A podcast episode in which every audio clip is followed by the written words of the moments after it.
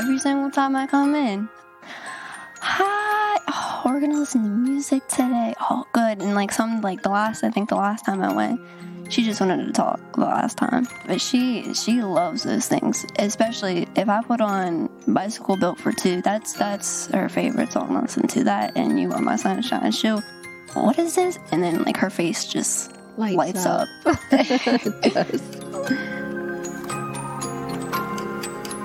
Welcome back to Cadence, the podcast where we explore what music can tell us about the mind. I'm Indre Viskontas. This is the last episode of our second season, where we've been telling the stories of people whose lives have been immeasurably improved by music. And we've been asking the question can music be medicine? We'll be taking a break for a little while to work on season three, which will continue our exploration of the connection between music and our minds.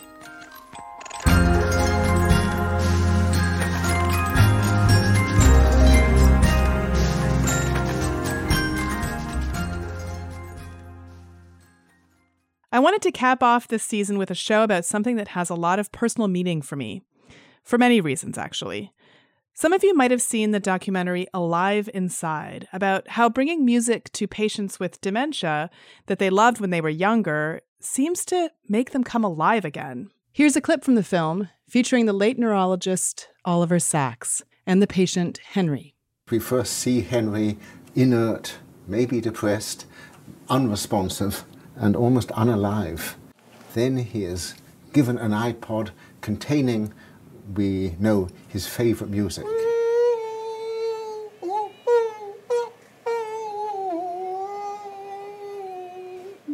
And immediately he, he lights up. His face assumes expression, his eyes open wide. He, uh, he starts to, um, to sing and to rock and to move his arms, and he's being animated by the music. He's being brought to life. It's a remarkable story, and the movie shows the dramatic effects that music can have on people who seem to be completely lost. I watched my own grandmother fade away as neurodegeneration robbed her of her memories, her ability to read and write, and eventually to make sense of the world. I wish I had known back then what a difference music might have made to our interactions, but I didn't. It wasn't until she was gone that I had the chance to work with my mentor and friend, the late neurologist and author Oliver Sacks, on a couple of patients with dementia whose language abilities were impaired, but for whom music was a balm. At the time, I was doing a postdoc at UCSF's Memory and Aging Center under the direction of Bruce Miller, and we were trying to understand something kind of bizarre. In some patients, in the setting of neurodegenerative diseases, they develop a kind of creativity that they didn't have before. We call this paradoxical facilitation because the brain is deteriorating and yet something wonderful is coming out of it. If any of you are fans of Oliver Sacks, you can imagine why he was so interested in this work. As for him, every brain is not just an organ that, you know, deserves to be studied. It's a human being. And that when people's brains are changing, that doesn't necessarily mean it's all for the worse.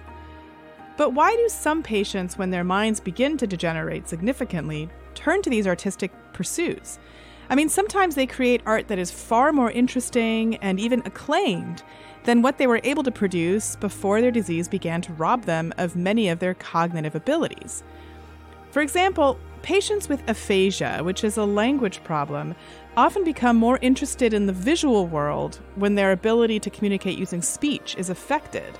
And I like to think about the difference between the front and the back of the brain. If you think about the front of the brain as being primarily where language is located for most people, where our executive function is, where sort of our higher cognitive skills reside, the back of the brain is more about sensation and perception. That's where our visual cortex is, where a lot of our senses are, where we integrate our senses, and so forth. So, in some of these patients, the degeneration begins at the front of the brain and leaves the back of the brain spared. And in these patients, sometimes they become much more interested in the visual world. In fact, in one of my studies, I found that patients with a type of aphasia or a type of language problem called semantic dementia, which robs them of conceptual knowledge. So, for example, they first can't tell the difference between a robin and a sparrow, and then eventually they can't tell the difference between a small bird and an eagle. Eventually, all birds are just animals, and, and their entire vocabulary becomes devoid of any specific nouns. So things become very generic. Uh, they use words like their uh, stuff, uh, thing, etc. But in the setting of, of this disease, these patients often actually show a real interest in the visual world. So they might start collecting coins or other objects. They'll they'll do gardening. Um, they might really enjoy doing jigsaw puzzles, and some of them become much more visually artistic, painting and creating sculptures. And one of the studies that I did was to see whether they actually be better at a kind of visual search task that was difficult you know, is difficult for most of us. So think about those old books where you could find Waldo, this tiny character, in a very complicated scene. And it turns out that, in fact, in these patients, they did show better accuracy, less distractibility by, you know, all the different kind of chaotic things in the scene. Uh, they were able to find the target faster and more accurately than even their age matched healthy controls. Anyway, in the midst of this work, Oliver reached out to us because he was writing a book called Musicophilia, which many of you might have already read, and he wondered whether we had come across any patients whose creative work was musical rather than visual. And sure enough, we had a few such patients, and, and one such patient, Mr. F, would still, even though he was really unable to communicate using language efficiently, lead sing alongs in his local uh, senior citizens' home he couldn't really read. So if we handed him a sentence, he couldn't sort of make sense of it. You know, he used this kind of impoverished vocabulary. And yet, when we started singing, we handed him a song, My Bonnie Lies Over the Ocean, and he sang it perfectly well off of the sheet music. And then, when we even just changed the words completely so they didn't make any sense, he didn't miss a beat. He sang the new words. So for him, it was really about the music rather than what he was singing. Like so many people, I was greatly affected by the documentary Alive Inside. So, for this final episode, I wanted to talk to people who had the opportunity that I had missed with my grandmother to communicate with someone they thought was lost through music. That brings me to Concetta Tomaino, who was a pioneer in music therapy. She was also a great friend of Oliver Sacks and featured in the documentary Alive Inside. It wasn't until my junior year in college that I found out about the field of music therapy. Now, this was back in 1974, so the field was still fairly new. And I learned that there was a master's program at New York University. My first clinical internship was at a nursing home in Brooklyn, uh, where I was assigned to work with people with end stages of dementia. And it was with that group of people who were deemed to be unresponsive, unaware of the environment, totally detached from reality. Most of them, I was told literally that they had no brains left. I was asked to play music for them, and it was in their responses, their amazing immediate responses to music, that I became interested in what was it about music that could reach people who were deemed unreachable. And it started me on this journey. And then I met Oliver Sacks in 1980 when I came to Beth Abraham. And what happened when you met uh, Oliver Sacks? But you know, he had already worked with a woman, Kitty Stiles, who was the music specialist, music therapist at Beth Abraham during the Awakenings time. So when he when Kitty retired and I came there, he immediately wrote to me and said, We have to meet, you know, welcome to, to Beth Abraham. I told him about my experience with Alzheimer's disease. It wasn't something he had seen or thought about at that point. And he told me about his experience with motor function and rhythm. And immediately we started to ask each other questions and became very close friends and worked together for 35 years. Eventually, the collaboration between Connie and Oliver and other interested parties led to the documentary Alive Inside, which influenced so many people, including Anastasia Lynn, who tried the intervention on her own mother and then, seeing the dramatic results, started the Rhodes Youth Empathy Program, in which she pairs up high school students with nursing home residents. And she uses devices called memory players to harness the power of music. Here's Anastasia. Michael Rossato-Bennett, he produced a movie which was called Alive Inside.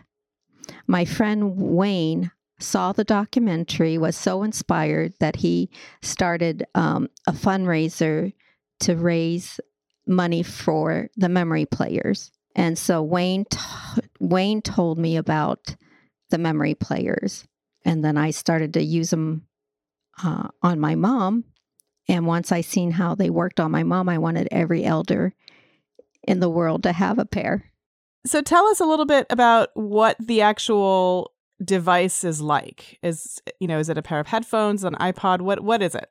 Oh, so they're wireless headsets, which they're MP3 players, and we download the patient's favorite music from their past so that they can have a reconnection to their old memories because music music is like an anchor it grounds the patient back to their past back to their youth So what was your experience when you first put the player on your mom? oh well she started singing every word of the song and she got up and she starts dancing. And um, typically she doesn't speak so much and she sits on the couch and watches tv but when we me my sisters put the memory player on her she starts singing and dancing. She gets up. She can't walk but she can sh- shake her hips to the music it's just like any one of us only a hundred times fold. For instance, if I mention a song from your past that you might like, and it might bring memories of, you know, your first boyfriend, your first kiss, when you had your first child, and those memories start to come back with you. Well, it's like that for our residents and my mom, only multiply that by hundreds because their world has shrunken to be so small. They have hardly anything of their own their personality has been torn away because their mind is shrinking. So the personality has been torn away and they don't have a lot of things anymore. Everything's been taken away from them. So if you don't have your memories, who are you?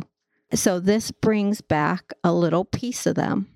Now, one of the innovative features of Anastasia's program is her use of high school students, which most of us wouldn't really think of as the kind of thing that a high school student would want to do. I knew if I put this program together, I could literally help and be a part of changing students' uh, life and their in their career path, possibly, and helping with the elders. You know, reducing their loneliness, their stress, and anxiety. So basically, it's uh, reconnecting the generations, which we really um, are losing. Well, um, the one day my t- our teacher came to us and was like, "Well, there's this new program that we're gonna start." This is Megan Thomas, a 17 year old high school student who joined Anastasia's program. and um, just let me know if you want to be involved with it. You might not want to be because you know it might be a little bit like nerve wracking, and you know you might get frustrated a little bit. So the one day we go and um to the auditorium at our school, and that's where I met Anastasia, and she showed us a little bit of the video that day, well, the movie about you know the headphones, how they first started, and you know, and just seeing like the change on the elders that like I was like I wanted to be a part of that.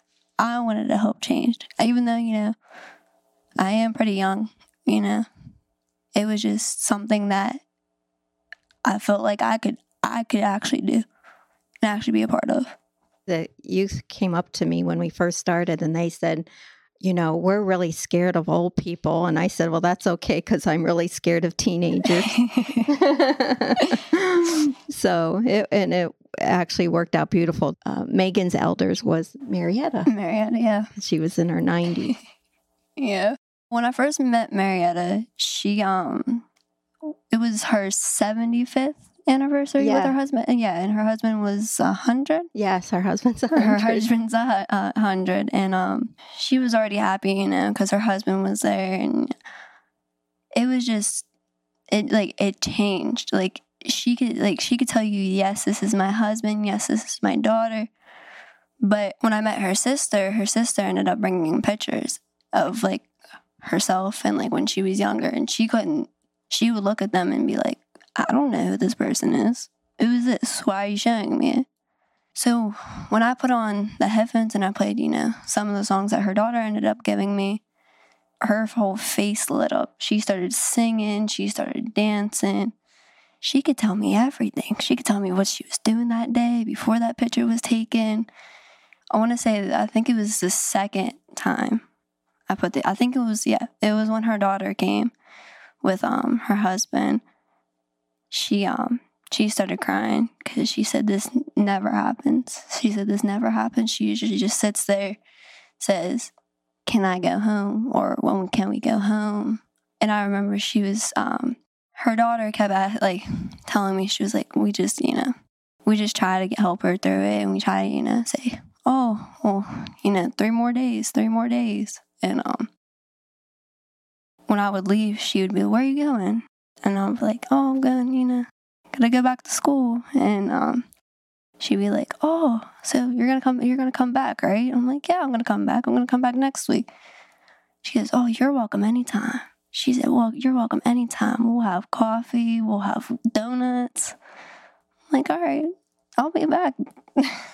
I was just amazed that that I just literally put on headphones and played music like I, I would do every day. And that it changed somebody's life, basically. And it wasn't just Marietta's life that was changed by this program. Even Megan's approach to older people was shifted with her experience. And this, I think, is one of the genius aspects of Anastasia's program. My mom can even tell you, and I can even tell you, yeah, I used to like argue, like I used to get mad, like and argue with like my own, my own grandma because you know I feel like she's starting to get it. I mean, she is 90, but she's, I feel like she's starting, you know, she's starting to forget things. And like, it's frustrating to see that in somebody that, you know, you've been like, been with your whole life. And, um, just after the program, it kind of, it kind of like changed my perspective. Like, you have to take time, you have to be patient, you have to, you know, have an understanding for somebody other than yourself.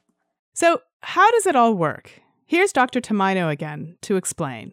Music is one of the strongest tools that we can use, not just listening to music. Alive Inside uh, refers to uh, personalized playlists, but at the very end stages of this, of interacting with somebody musically, um, informs movement and personal connection and essential relationships that is still very much preserved up until the very end.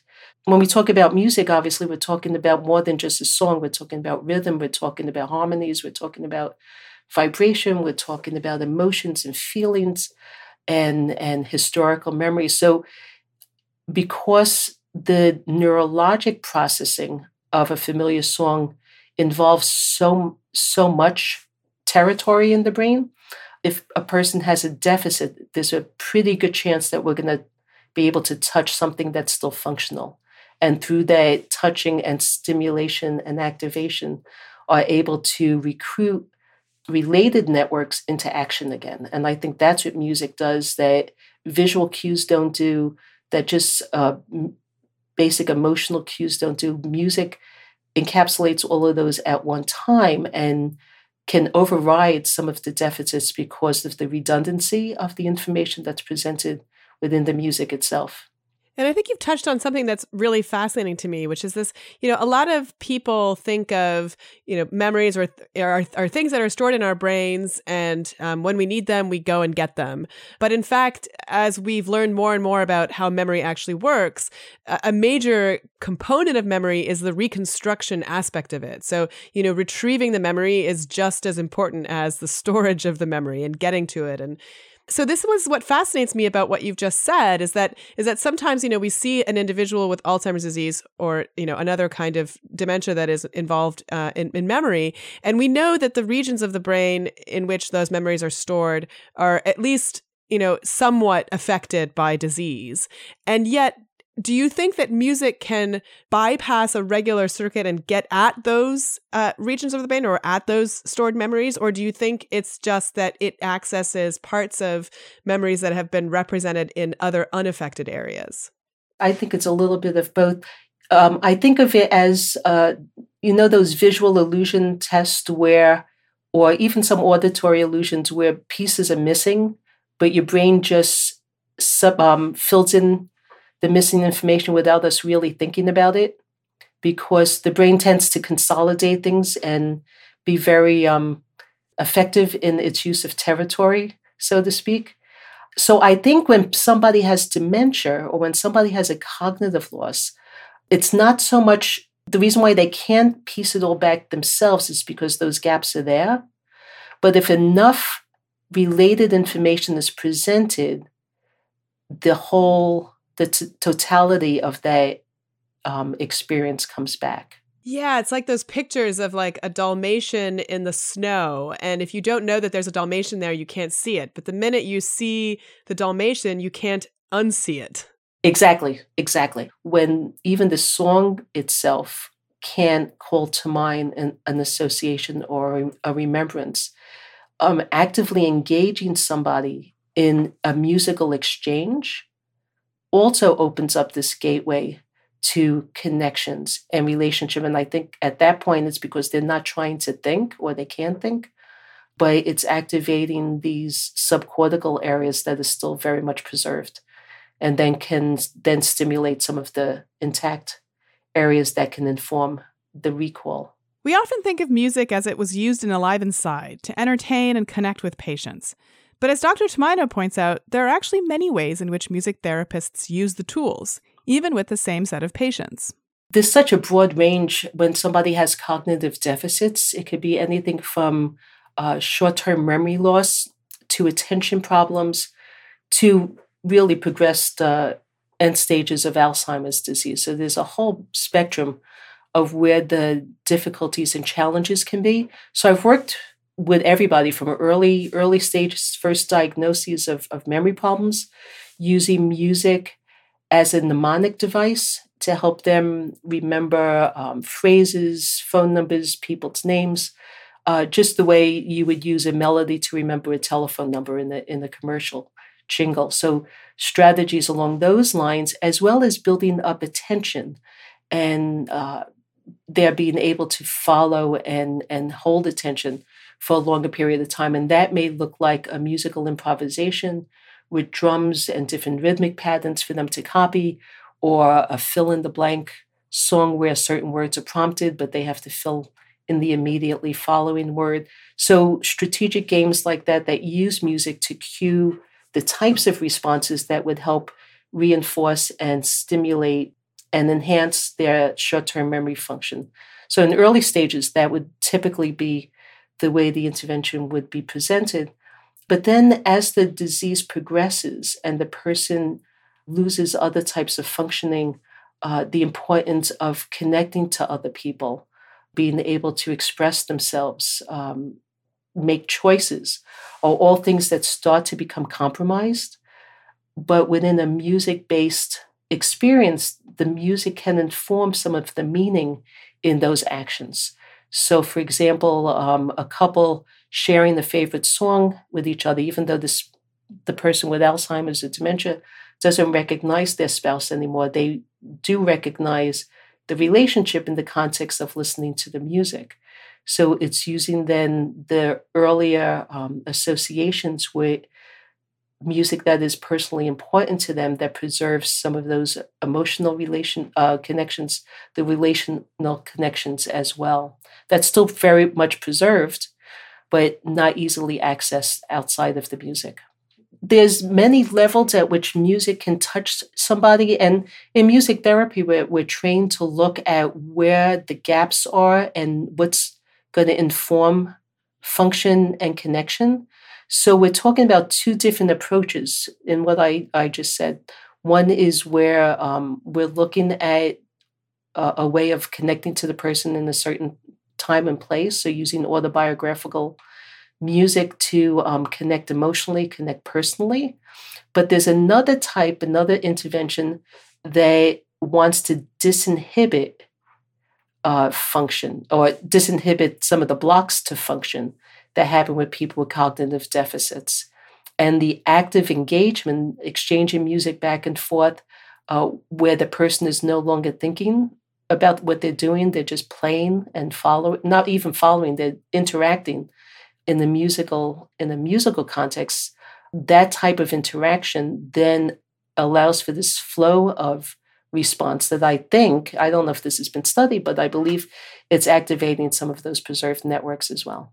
So, you know, in the one case, you essentially uh, are, are co listening or listening together or, you know, uh, listening to recorded music or even uh, you know live music but in the second case it has to be live music ha- is, is that is that right that's correct. That's exactly correct. Yes, and that's why that's why I know we're talking about adults with with Alzheimer's disease or people with Alzheimer's disease, but that's why music therapy um, with children who are pre-language or or music therapy with somebody who's had a traumatic brain injury is so effective when it's live and interactive because it's in that context that the functionality of the individual is seen and can be really uh, reinforced through the music therapist inter- intervention at that moment. So, speaking of that kind of live interaction, what are the kind of features of that music that music therapists have found most effective? I mean, does it have to have a melody, a particular rhythm? Is there, you know, an instrument that is, is effective? What are some of, some of the parameters that that make it more or less effective? That could be a, a wide range as well. I think the sounds that uh, that are comfortable to the individual. Uh, people with Alzheimer's disease do have, sometimes they may have a temporal lobe dementia, which also affects their perception of sound. So the actual uh, pitch of sound may be different. Uh, the, the harshness of a drum may be too um, coarse for them. Um, and so we have to be careful in the types of sound. So what we'll do is have a variety of instruments for the person to play with and see which sound they gravitate to and then use that instrument as a way of drawing them into the into the interaction at a deeper level with the hopes that we can unfold some of their self-expression.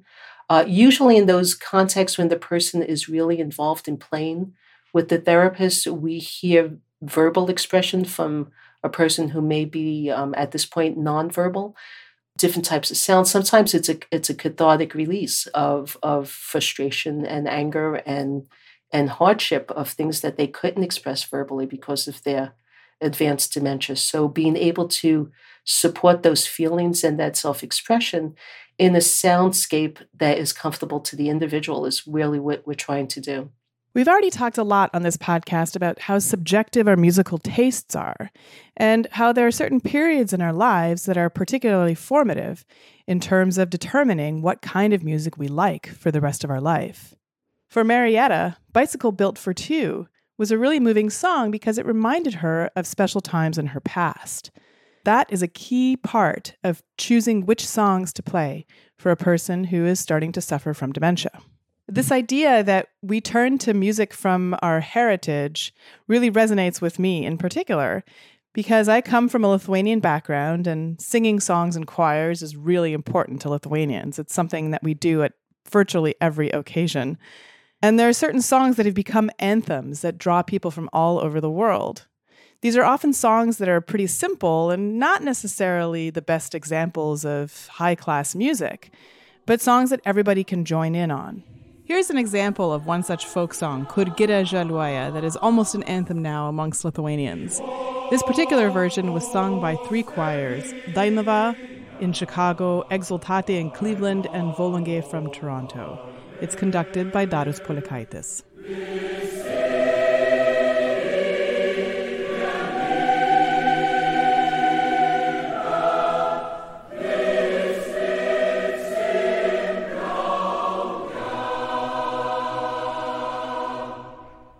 One part of music, I guess, the part that I've looked at the most because of my my work early on with people with Alzheimer's disease, is how music is associated with key er, key times in our life, and because we tend to, as we grow older, to go back to those times, those periods, uh, reflect on meaningful events in our, our lives, those feelings, the emotions, the the visual memories, the people we were with all of those become integrally part of the music itself. And I, I think we tend to use m- music more than visual images um, to represent specific times in our lives and specific events in our lives. And those become richly ingrained as well. And I think that's why music is the go to um, element when people are trying to connect with feelings or try to remember, you know, remember a time and place. It's why when people uh, leave their countries, um, they hold on to the folk music of their their countries as well. It's it's that personal connection to something that's so well represented in the music. So, why isn't music ubiquitous in nursing homes? Here's Connie Tomaino again. It is challenging um, because there's a cost involved. Uh, music therapists are trained to be therapists, and unfortunately, insurance in most states doesn't cover it. It's not covered under Medi- Medicaid. Uh, it is covered under behavioral health in Medicare Part B in, in many states. So I think the challenge is educating administrators that music therapy isn't the entertainer coming in and doing a sing along, that it has uh, a lot more uh, therapeutic focus and uh, can have tremendous benefit to their clients. There's been a lot of movement within the Music and Memory Foundation. That's the Alive Inside program that, that Dan Cohen initiated. That program now is worldwide. Many nursing homes have trained their staff to, to be able to provide music playlists. And the role that music therapists are playing in this program is to advise uh, and consult with agencies to make sure that their staff is able to choose uh, the best or the most effective music for their clients. So I think there's still a lot of education that has to happen. Uh, institutions need to be uh, need to learn that this can be a cost benefit to them if they have residents who have behavioral issues, if they're dealing with reducing psychotropic meds, they're having the music therapist on staff who can not only work one to one with their most difficult patients, but also help the recreation staff and the nursing staff with things like using the right music for pain management, for even coordinating some of the um, art, artists who come in and, and do some of the therapeutic programs to make those more effective. So I think if administrators really want to have an impact on patient care, having the music therapist as part of their team, as a full time paid member of their team, would be um, more cost effective in the long run because of the impact on generalized care. And there's enough science, and you know, in the uh, that that there is this is the time because neuroscience is at the point that it can tell us uh, or show us some of the areas where this is eff- is effective and arousing very specific responses. So we know we, you know, Oliver and I try to get neuroscientists to study this back in 1980, and they said it's impossible. You can't study music; it's too complex. The brain is too complex. We don't understand. But now we are. Now we are being able to pinpoint things like attention and and emotional responses and and disinhibition. So uh, we have those parameters already marked, and we can start making uh, comparisons to other types of behaviors and responses. I wanted to get Connie's advice on how families can better connect with their loved ones if there isn't a music intervention in the place that their loved ones are living. Of course, we know that we can curate different playlists for different purposes. When I want to work out, or when I want to study, or when I want to just relax, there are going to be very different types of songs that I want to listen to. And of course, the same is true if you want to connect with a person who has dementia. When the person's first diagnosed, or or even now, but you know, every all of us should have our playlist, and we should have the playlist for when we want to relax, and the playlist for when we want to be active and move around. So, given that that those playlists are available, couples, family members should really think about the music that is the that represents them the most as a family, as a as a, a group of people, and use that music when they're visiting. So if they have a loved one who is um, I don't want to say minim- minimally responsive, but somebody who's hard to relate to because they're not talking as much or they forget a lot. And it's very hard for the caregiver to spend time with that individual. Sharing music, listening to music together, holding hands, moving to the music are all things that work really well. And it allows the person with dementia to feel connected. And even if they're not saying words that their loved one understands, that they should know that on a very deep level, the individual with dementia actually does have a sense of recognition and connection. And that type of intimacy is possible when that music is shared together. One of the things that made Oliver Sacks really special was how he was able to interact with patients. He was able to get them to tell him things or to behave in ways that most other physicians or clinicians just weren't able to do. One of the reasons he was able to tell such amazing stories about the changing brains of people who have neurodegeneration or of people who have had some kind of an injury or some other kind of brain disorder is because he was able to get at the story of the patient in a way that many of us fail to do.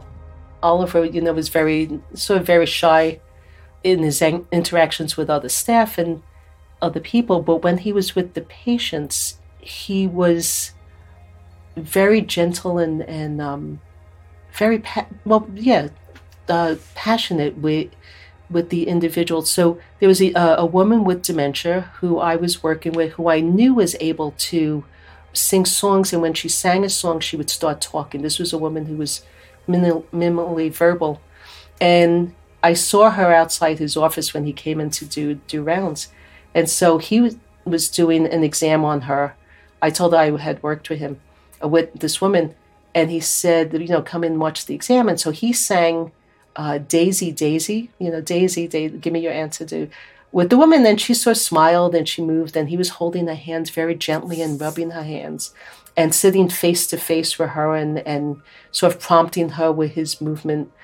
And she just smiled and sang one of the words. And then I said, Oliver, or Dr. Sacks back then, um, let me sing a song with her and I want you to see what happens. And so I sang a gospel song that she knew. And not only did she sing, but after the song, she said, Well, at my church, and she would go on and on about her church. And I think he was surprised because he had never seen that flood of response before. And it was at that moment, that was my first time really showing him the work that I was doing. And he was just amazed. And then the flood of, you know, with Oliver was floods of questions. You know, what do you think? What, what's going on? And and and then he would show me a woman uh, with aphasia who couldn't speak but could sing, and then we started trying to find all our patients with aphasia and to see if they could sing and if music therapy can help them regain speech. So it just uh, was those really wonderful watching him uh, work with somebody on a very gentle level and really caring about the individual. Connie's experience with this patient reminded me of the first time that I met Oliver in person. For many years in my adolescence, I had become a big fan of his, voraciously reading every one of his books. And one day, my mom's best friend from childhood was visiting us, and she saw that I had a letter from Oliver pinned on my bulletin board. You see, I had written him, and he had actually written back. And the fact that he had written back to me was so amazing that I had kept that letter for years on my bulletin board. And so she walked by my room and said, Why do you have a letter from Oliver? And I was completely flabbergasted that, first of all, she would call him Oliver as opposed to Dr. Sacks, which in my mind is what he was called. And also that, you know, she asked the question, and it turned out that her husband was Oliver's first cousin. Years later, she invited me to a dinner party at her house when Oliver was visiting, and I was so excited to meet him. But during the entire meal, even though I was sitting next to him, he didn't say a word to me. See, Oliver was very shy around other people especially neuroscientists and neurologists. And at the time, I was studying to become a neuroscientist, doing a PhD at UCLA. I told Connie about what happened next at the end of the dinner. All of a sudden, towards the end of the dinner, Rita turns to Oliver and says, Oliver, did you know Indre is a synesthete? and uh, he immediately got up and left the table. And I was like, oh no, what have we done?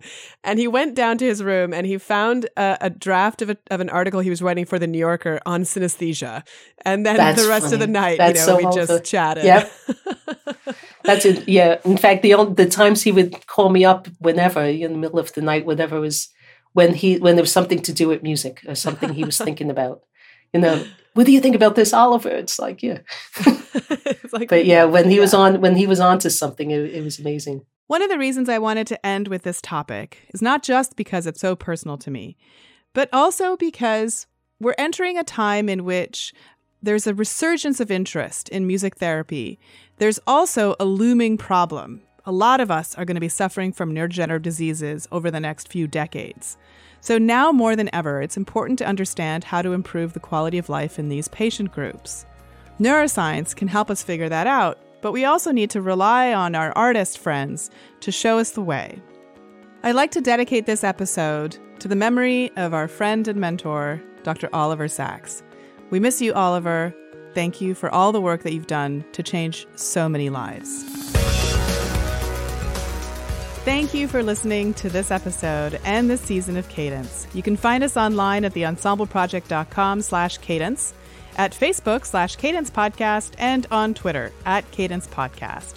You can also get in touch with us at cadencemind at gmail.com. And you can support us at patreon.com slash cadence podcast.